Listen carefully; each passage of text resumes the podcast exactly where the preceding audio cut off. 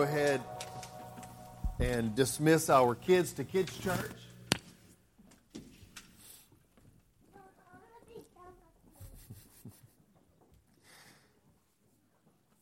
Well, this morning's message should resonate with just about all of us. Uh, we've all been at a place where we think things are as bad as they can possibly be only to find out that they go from bad to worse. Uh, you, you, you say, okay, this is the last straw, and then the last straw inevitably is not the last straw. You, you know, you know what, what did Popeye say? I've had all I can stand and I can't stand no more. Uh, we, we've all been there. We've all been at a place whenever things go from bad to worse. And so I pray this morning that as we, uh, as we dive into God's Word, that we will be comforted by the presence of God when things go from bad to worse. If you have your Bibles, we will be back in the book of 1 Samuel, and everybody said, it was a little mixed emotion there. Uh, we, we took a couple of weeks uh, break as we were in Palm Sunday and Easter Sunday, but we're back in the book of 1 Samuel, chapter 30. Uh, over the next couple of weeks, we will finish the book of 1 Samuel. Uh, and so 1 Samuel, chapter 30 is where we will be. So if you have your Bibles, 1 Samuel chapter 30, verse 1. And then it happened when David and his men came to Ziklag on the third day that the Amalekites had made a raid on the Negev and on, the Zik, and, and on Ziklag and had overthrown Ziklag and burned it with fire. And they took captive the women and all who were in it, both small and great, without killing anyone, and they carried them off and went their way. When David and his men came to the city, behold, it was burned with fire, and their wives and their sons and their daughters had been taken captive. then David and the people who were with him lifted their voices and wept until there was no strength in them to weep. Now David's two wives had been taken captive, Ahinoam, the Jezreelite, and Abigail, the widow of Nabal, the the Carmelite.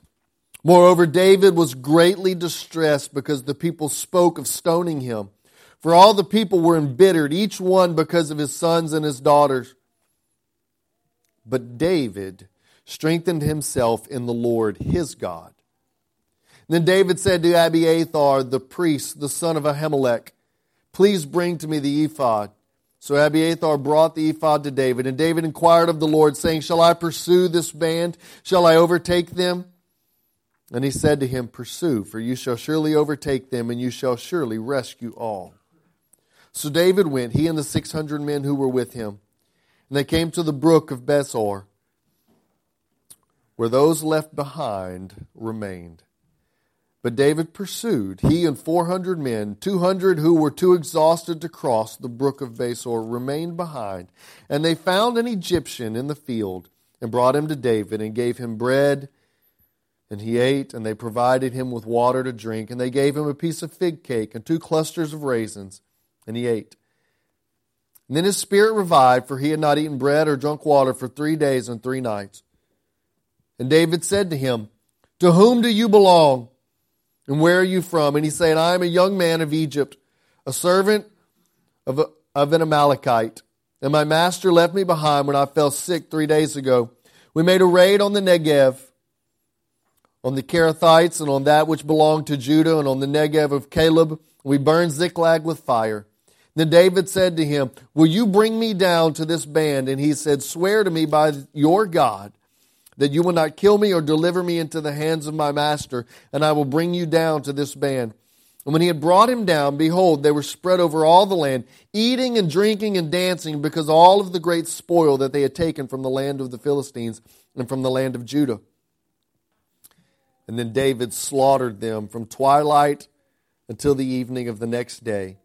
And not a man of them escaped, except 400 young men who rode on camels and fled. And so David recovered all that the Amalekites had taken, and he rescued his two wives. But nothing of theirs was missing, whether small or great, sons or daughters, spoil or anything that they had taken for themselves. And David brought it all back. So David captured all of the sheep and the cattle which the people drove ahead of their livestock. And they said, This is David's spoil. When David came to the 200 men who were too exhausted to follow David and who had also been left at the brook of Besor, they went out to meet David, and they met the people who were with him. And then David approached the people and greeted them. And then all the wicked, worthless men among those who went with David answered and said, Because they did not go with us, we will not give them any of the spoil that we have recovered, except to every man his wife and his children, that they may lead them away and depart. And David said, You must not do so, my brothers with what the Lord has given us, who has kept us and delivered us into our hand, the band that came against us. And who will listen to you in this matter? For as his share is he who goes down to the battle, so shall his share be who stays in the baggage. And they shall share alike. So it has been from that day forward that he made it a statute and an ordination and an ordinance for Israel to this day. Let's pray. God, as we see your providence, your grace, your mercy. As we see your wisdom, uh, may we be comforted with your presence. May you speak to our hearts through your word. It's in Christ's name we pray. Amen. Well, I want to remind us of where we are in the story and what is being taken, what is uh, being taken place in the book of 1 Samuel. Remember, over the last several weeks, David, as we've been uh, walking with David, David has uh, he has become aligned with the Philistines. Remember, David David sought refuge from Saul. Saul was trying to kill him, and so David was running from Saul. And as he was running from Saul, he seeks refuge in the camp of the Philistines. And when he seeks refuge in the camp of the Philistines, he is he is aligned with his enemies. And then David is conscripted into battle with the Philistines against the Israelites. And, and he has, he has painted himself into a corner and now he's about to go, he's about to be forced to go into battle against Israel and, and he doesn't know how he's going to escape this mess. He has found himself in a dilemma. He has painted himself into a corner and now he is going to have to, to figure out a way to get out of this only that God has delivered him. The Philistines didn't trust David, and so as David goes up to battle against the Israelites, God delivers him, and David is whew, finally. I can, I can be delivered, and I am tired of running. I am tired of hiding. I have been, since chapter 18 of 1 Samuel, David has been running. He has been running from Saul. He has been running from the Philistines. He has been eluding death. He has been eluding destruction. And David is tired. He is worn out. And now, finally, David thinks, I get to go home. Ziklag is about 60 miles from where David is now. And I can only imagine that that 60 mile journey home was the longest 60 miles that he had ever traveled in his life. But he's on his way home. He's going to be able to go home and see his wife and see his children. He's going to be able to sit in his easy chair. For the very first time, in a long time, David is looking forward to not having to run. He's looking forward to not having to deal with, with the, the, the, the toil of battle and war and, and, and the, the, all of the, the difficulty that comes along with and the emotional trauma and mental trauma that, that, that comes along with, with, with what he's been going through. And this is where David is. And he makes that 60 mile long journey home.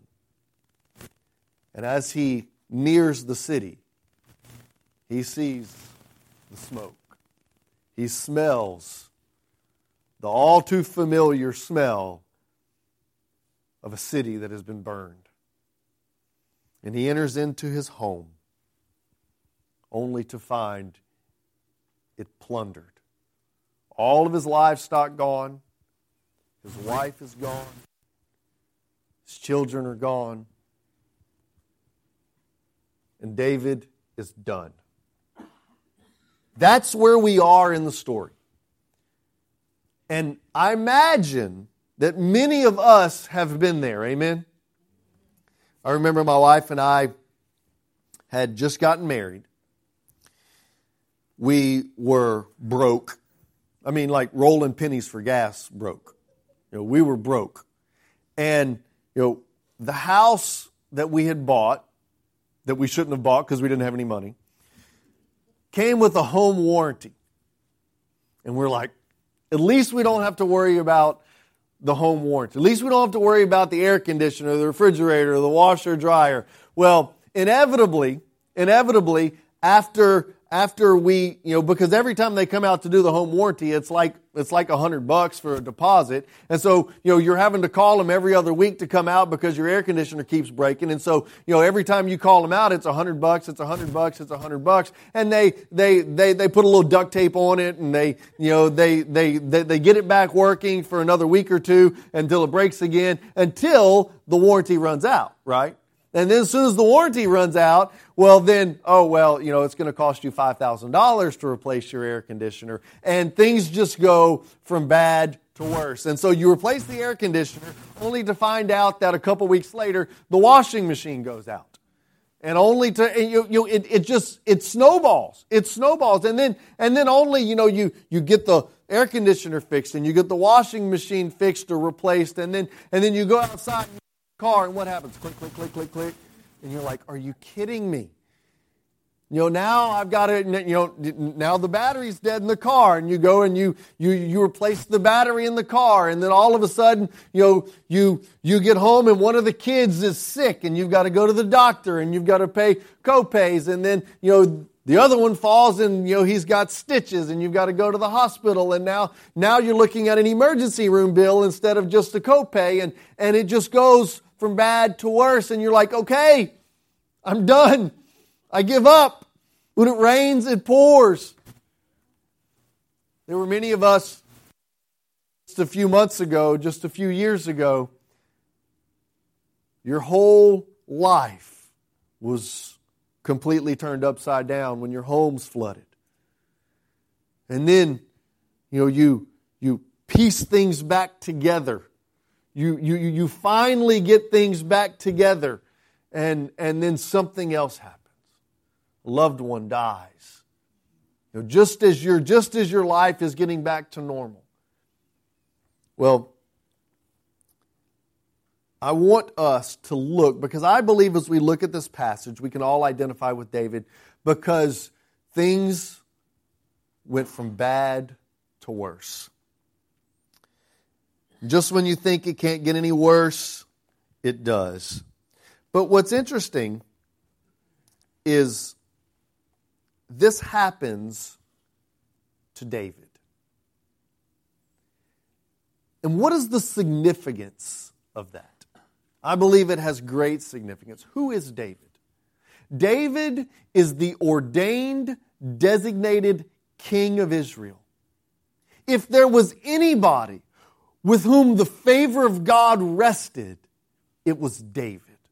David was a man after God's own heart. David was a man whom God had set apart from his mother's womb. David was a man that whenever Samuel went in to ordain and, and, and anoint the next king, David wasn't even there. Yet God had already ordained him and set him apart. And Samuel got there and he looked at all of Jesse's sons and he said, he said, is this everybody? Because none of these are your king. And he said, well, we, we got, you know, the runt out in the field keeping watch over your sheep.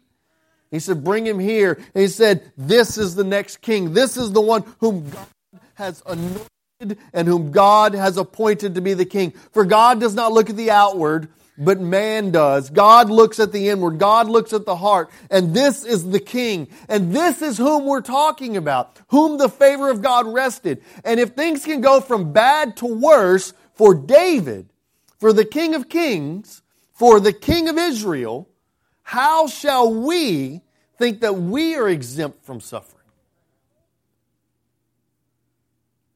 I believe that this chapter is a foreshadowing of the king, the ordained, designated king, being the suffering servant.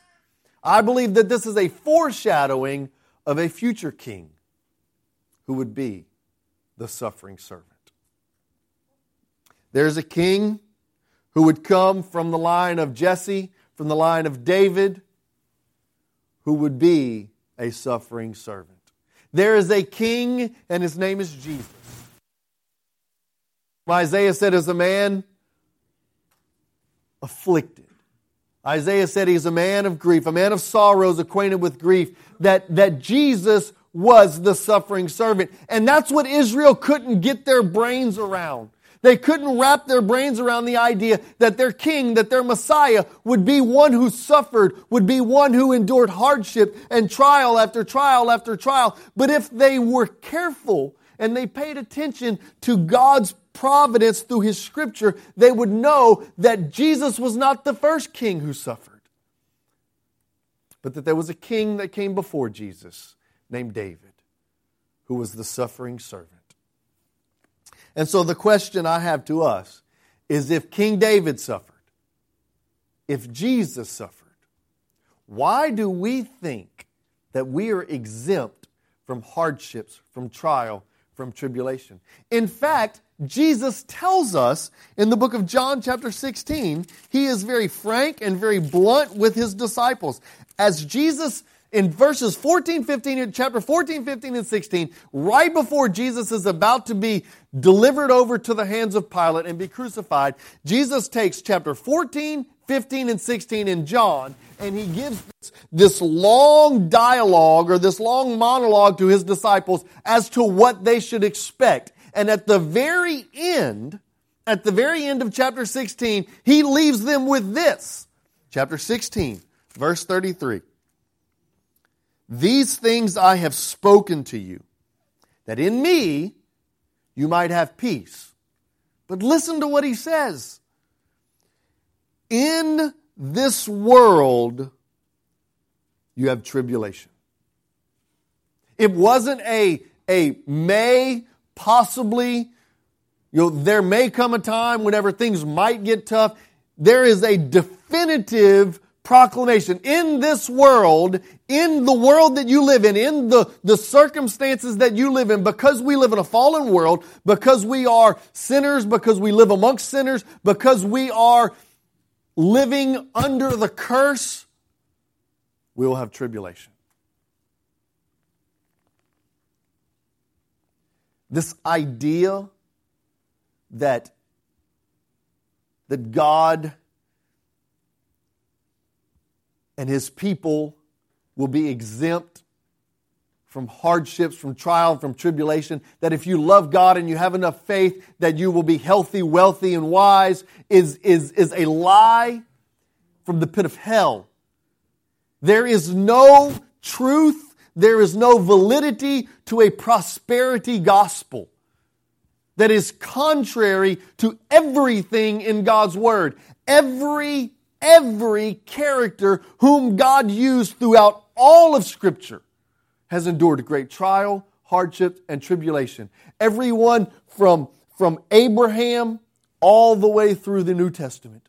Everyone from, from Adam to Cain and Abel and Enoch,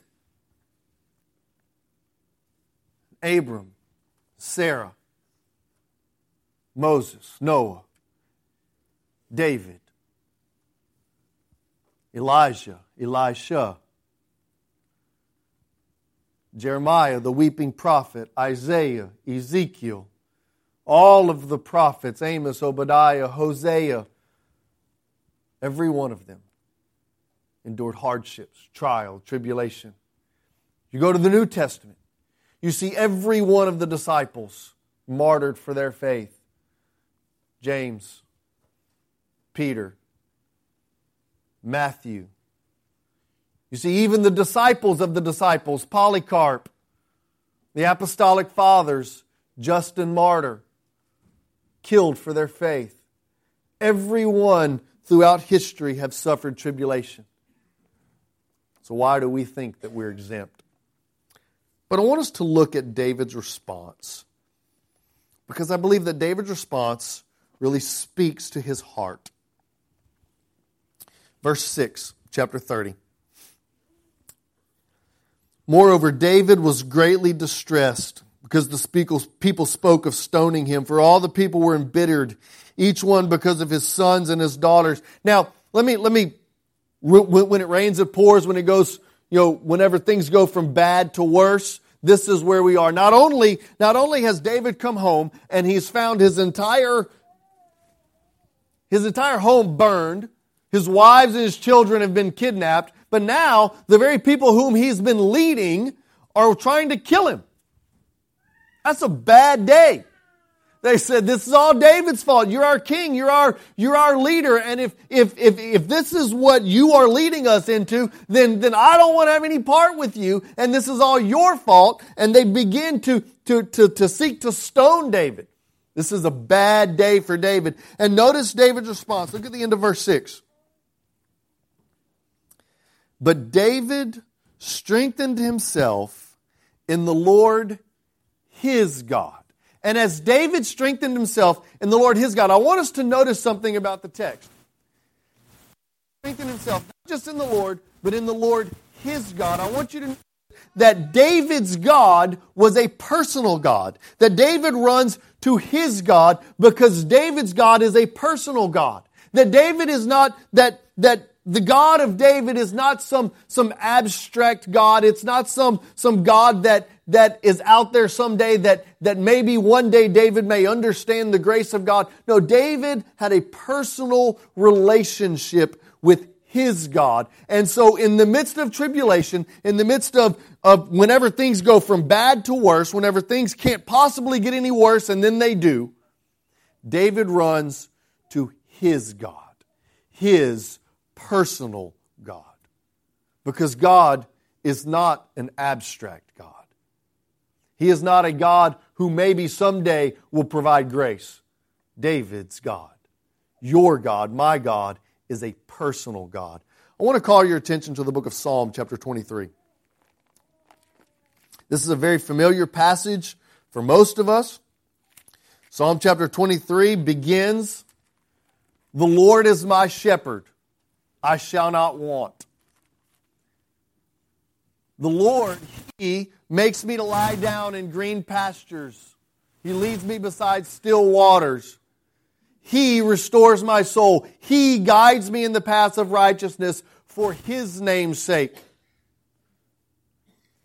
Something happens between verse 3 and verse 4. In verse 4, David walks through the valley of the shadow of death. David endures tremendous hardships, tremendous trial, tremendous pain, tremendous difficulty. And I want us to notice what happens to the personal pronouns. In verses 1, 2, and 3, it's God, He, His. He leads me beside still waters. He restores my soul. He guides me in the paths of righteousness for sake. And then what happens in verse 4?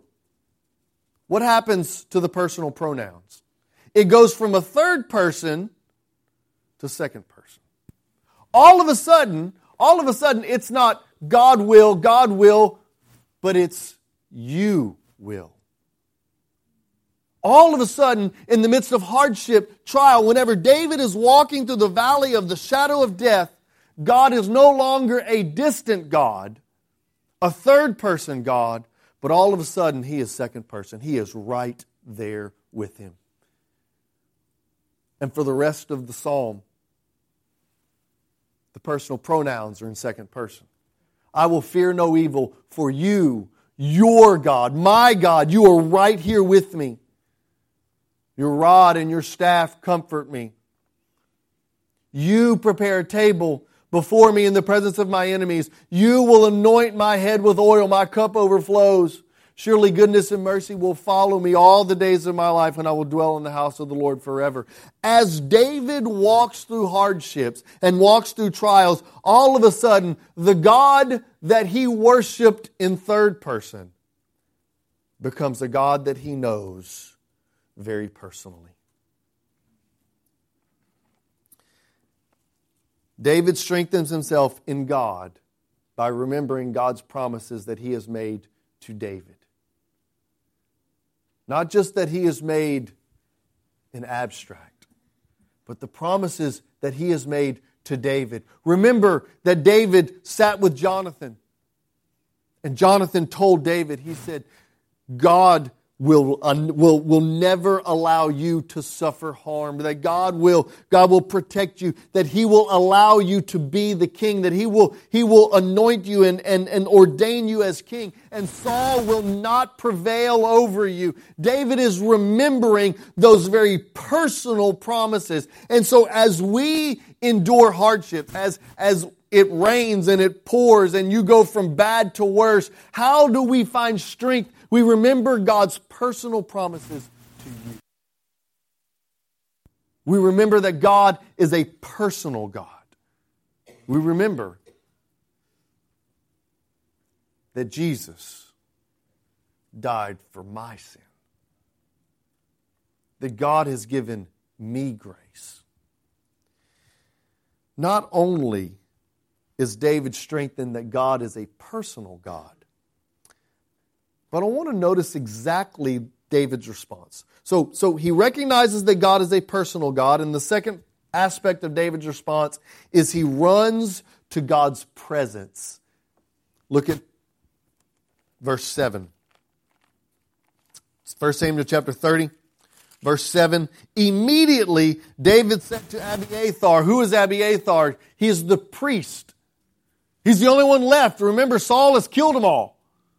There is only one priest that is left, and it's Abiathar.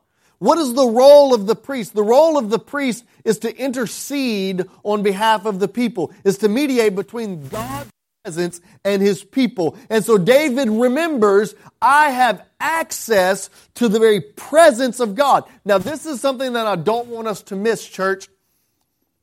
David has not spoken to God in the text that we have David has not spoken to God since chapter 23 of Samuel. This is a man after God's own heart. This is God's ordained and designated king, and yet there has been seven chapters where we have no record of David accessing God. We have no record of, of David pursuing and seeking after God. But all we have is David running for his life, David enduring hardship, David, David running to, to find safety and security in, in the Philistine camp rather than in the, in the arms of God. We see David running from God. And even in the midst of David running from God, chapter after chapter after chapter, whenever David is hit with, with overwhelming tragedy and overwhelming hardships and overwhelming difficulty. When it goes from bad to worse, when it rains and it pours and David is overwhelmed, what does he do?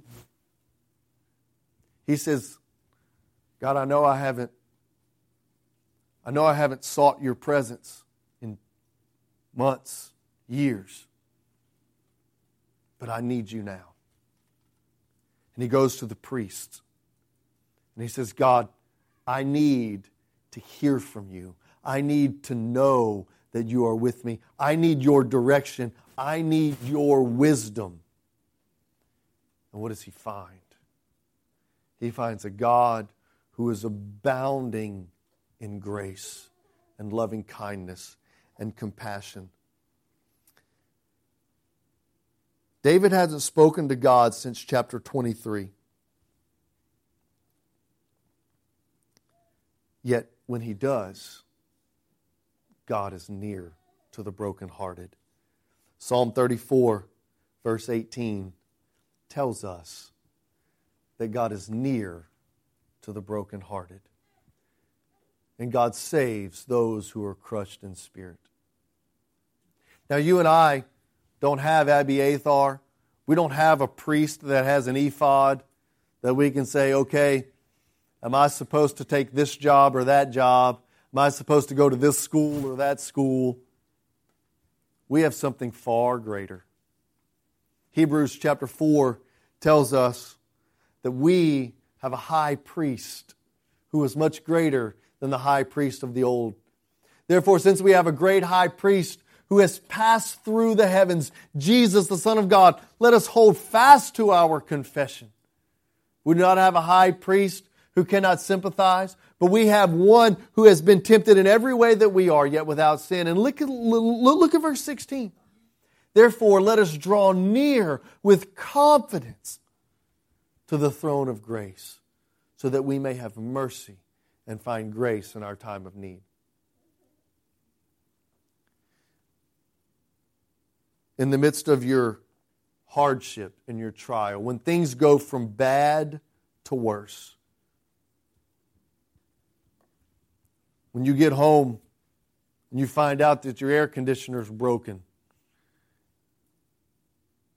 and that the car doesn't work, and you don't know where the next mortgage payment's coming from, let alone the electricity bill or the water bill, and you don't know where it's coming from, and you're, you're, you, you show up the next day only to find out that you've been laid off because the economy's turned or the project's been ended, and, and, and when it rains and it pours, when everything in your life has gone from bad to worse, we have two responses that are, that are pictured for us in this chapter. We must run to our personal God. The only way for you to run to your personal God is to know that He is your personal God.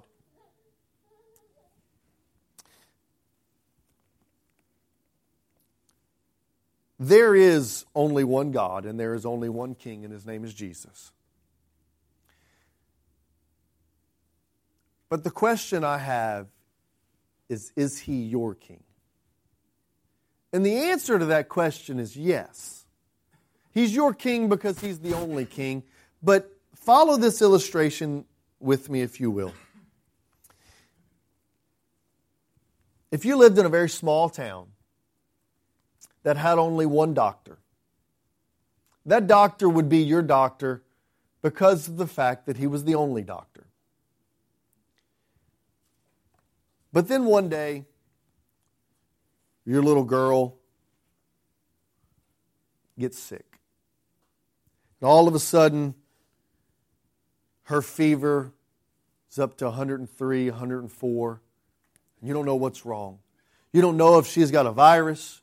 You don't know if she's got a bacterial infection. You don't know what's going on, but you know that she is sick and that there's nothing that you can do. You are powerless to make her better.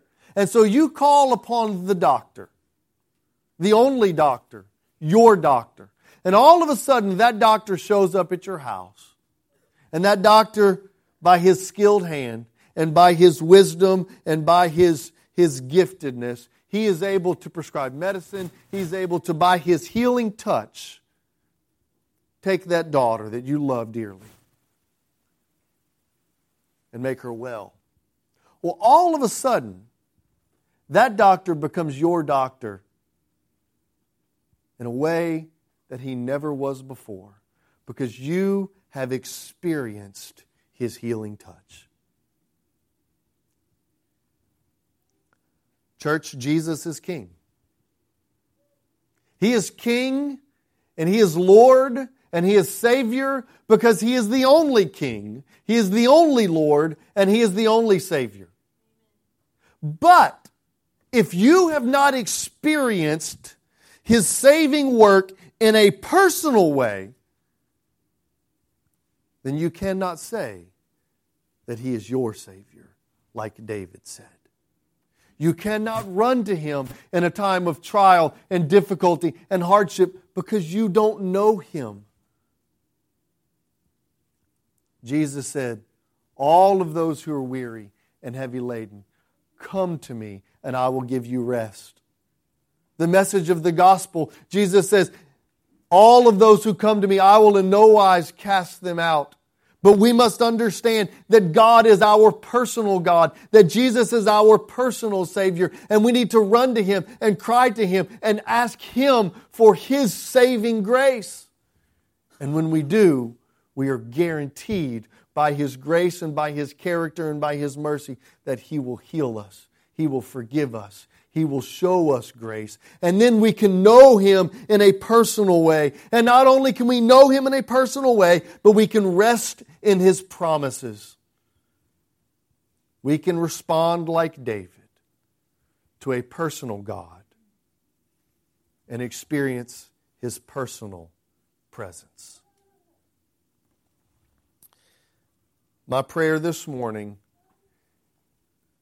is that you will be comforted by God's presence because He is a personal God. Let's pray. God, I thank you. I thank you that you meet us where we are. That even with David, if we have been running from you, if we have not, not sought you, if we have not, if we have left ourselves to our own devices and we have sought no effort to know you for chapters in our lives, we thought we could do it on our own. And after trying it on our own, we go from bad to worse. If that's you this morning, maybe you need to come. Maybe you need to come and know Jesus on a personal level. Is he going to make your life better? No. Is he going to fix all your problems? No. Is He going to give you comfort and peace in the midst of tribulation? Absolutely. In this world you have tribulation, but take courage. I have overcome this world. That was the message of Jesus to his disciples. You will have hardships, you will have trial, you will have difficulty, but I have overcome this world. God's presence doesn't promise us exemption from hardships, but grace in the midst of hardships. David found peace in his personal God and in the presence of God. If you need peace this morning, may you come to Jesus. May you bring your brokenness, your hardships, your sin,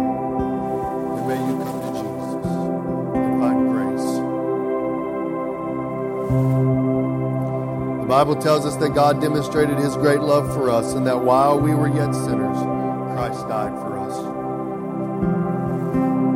Maybe you need to come to this altar and just weep like David wept. Maybe you need to come to this altar and cast yourself before the very throne of God. Beseech your high priest to find grace and mercy. Whatever it is the Holy Spirit speaking to your heart, may today be a time where you find the presence of a personal God. But we thank you for Jesus, and it's in his name we pray.